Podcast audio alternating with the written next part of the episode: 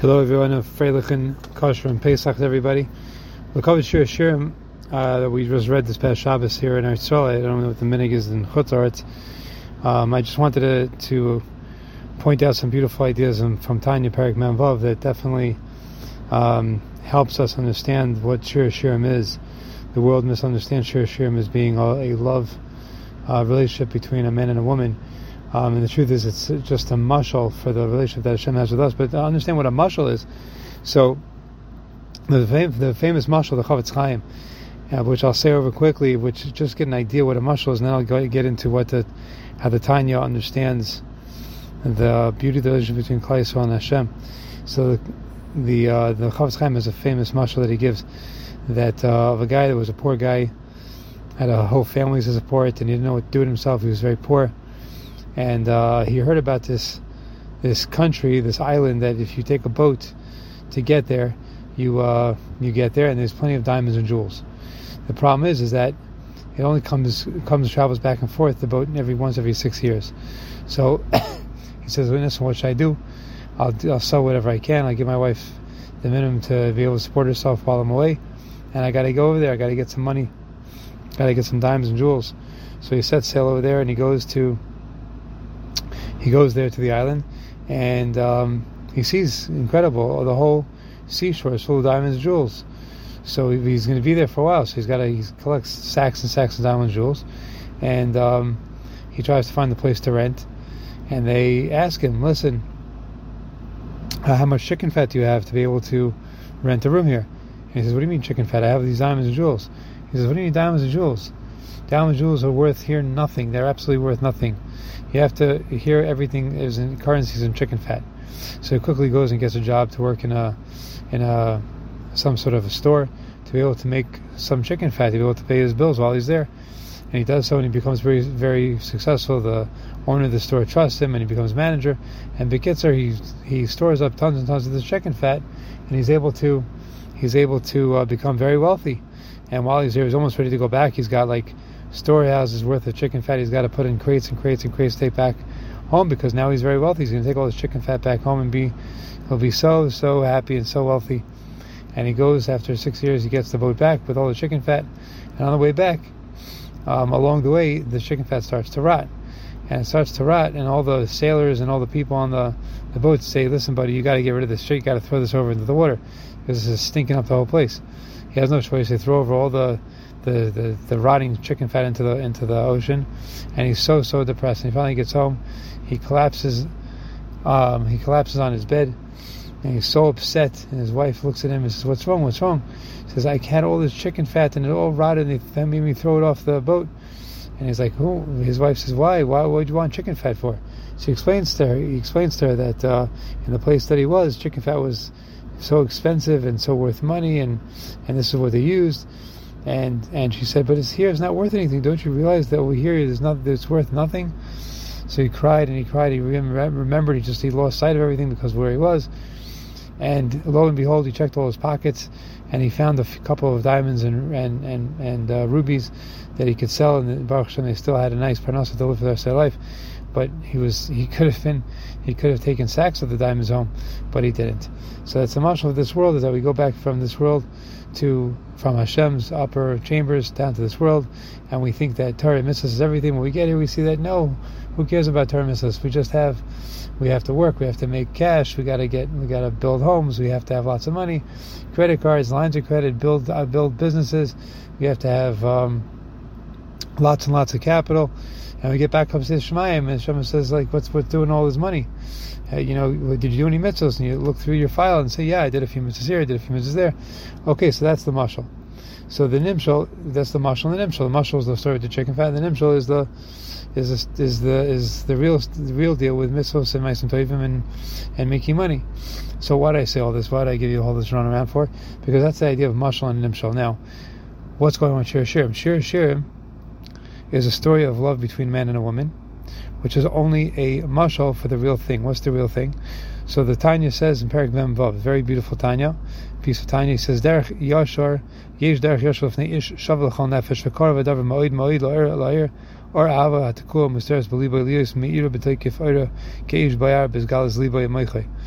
So He says it's an easy way for a person of any type to understand, to be able to feel the love that's deeply embedded in his heart, to come to be a burning fire that he feels. And he says that he says that a person could imagine that if a king, a lofty king, would come and want to stay in his house, or I'm sorry, not stay in his house, he finds this guy. Where is it? 1 second, let me get there.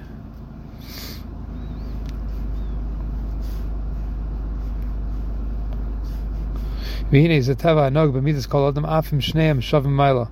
you look at somebody in a certain way, that you're in a loving way, the return you get is always a loving response. The emotional charge that you bring into a relationship, bring into a conversation, is what you elicit in response.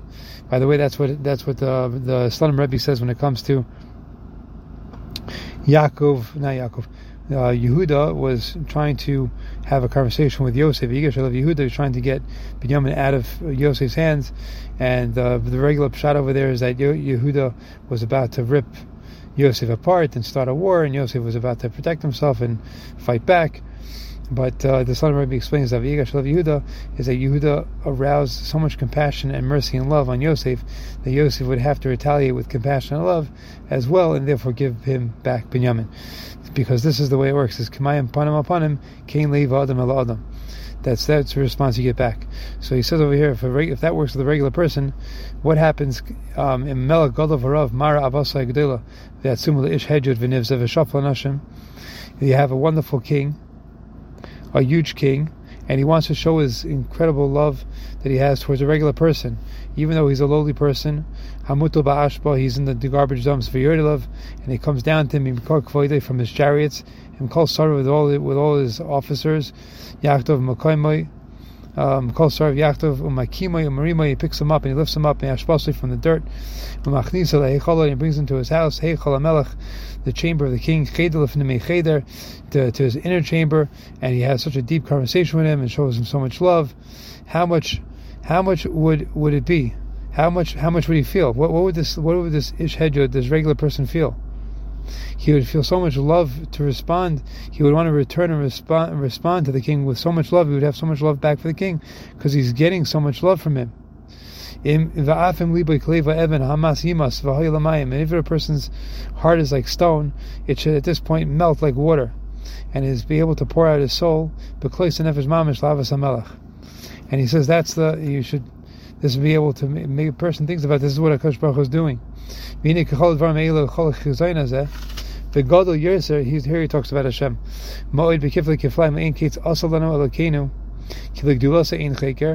Even more than this did Hashem do, because he has no measure to his greatness. He fulfills the worlds and he surrounds all the worlds. Let me get to the point that I wanted to say. And HaKosh Baruch Hu is doing the same thing, and is coming down from his upper chambers to us. All the malachim, we say in kedusha, Aye Mekayim Kavoidai. Where is the place of his glory? And they answer, Malachol is Kavoidai. You know what? He fills all the world. Heim Yisrael Amo. Where is he? He's down in the world with the Jewish people. He left the upper worlds and the lower worlds, and he didn't choose anything other than the Yisrael, his people. He took them out of Mitzrayim, Eretz Makkah, Mazzuma, Vatoma, the place of disgustingness. Lo Yedei Malach, Lo Yedei Shliach.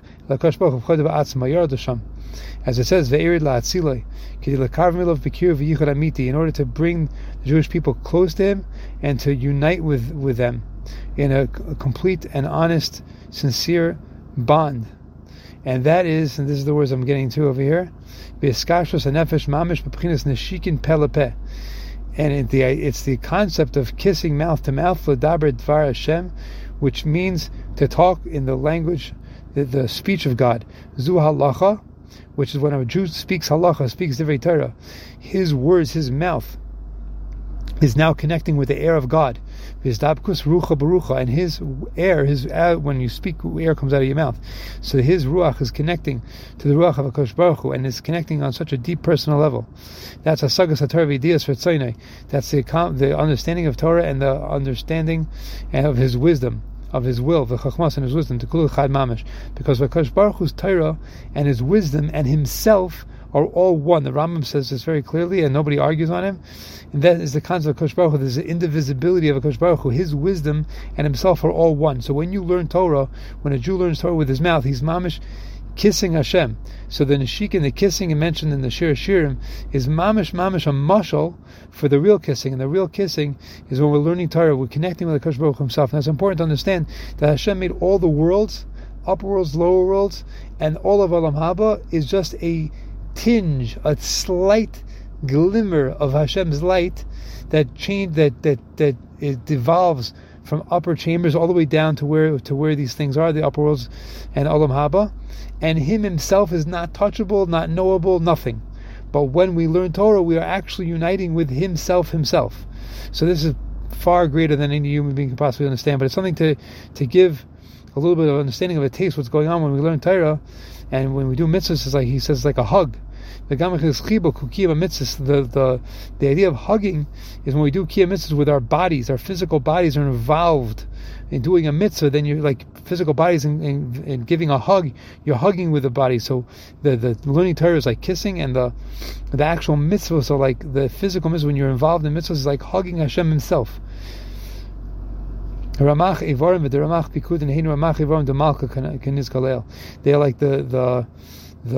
limbs of the body of the king. When you're doing a mitzvah, you're like hugging the limbs of the body of the king. This is incredible. And I want to just end off with one last thing over here, which is such a punchline. When we say the P'sukim, I mentioned this before, Hashem made us holy with His mitzvahs, in Natilas Lulav, in Alchilas Matzah, whatever it is. There are like the ladies, like the candles, the Shabbos candles. It's Kidshon of Mitzvahs. Hashem is holy with His mitzvahs. What does that mean? The Lashon of Kedushin is when a man tells a woman, until now you were somebody else and I was somebody. I'm here and you're there. But when I marry you, I'm bringing you to be together with me on the same exact level. We are going to be one now. So then Hashem tells us, to the Jewish people, that takes on a whole different understanding. How can it be that a nivra, a created being, is going to be united and mekudesh to Hashem? That's like beyond imagination, and that is exactly what HaKosh Baruch Hu is doing. HaKosh Baruch Hu did with our mitzvah. He took us up to the highest level to be with Him Himself, b'kedushasoi of HaKosh Baruch Hu Himself. This is like just a little bit of taste of how the Tanya explains this idea of neshik and pe'al peh, the HaKosh Baruch Hu that we're doing when we're learning Torah, when we're hugging.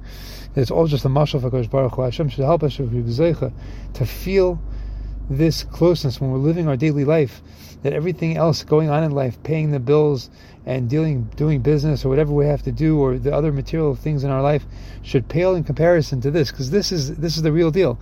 This is what you're going to have way after 120, when we get weak, get old and tired, and whatever happens to our body, but then it's going to get resurrected in the next world. We're going to get resurrected and be forever in a loving relationship with HaKosh Baruch Hu. And by schus of feeling like this when we're doing the mitzvahs, that's what we're going to ensure for ourselves, an everlasting relationship in love with Hashem. Have a wonderful Pesach.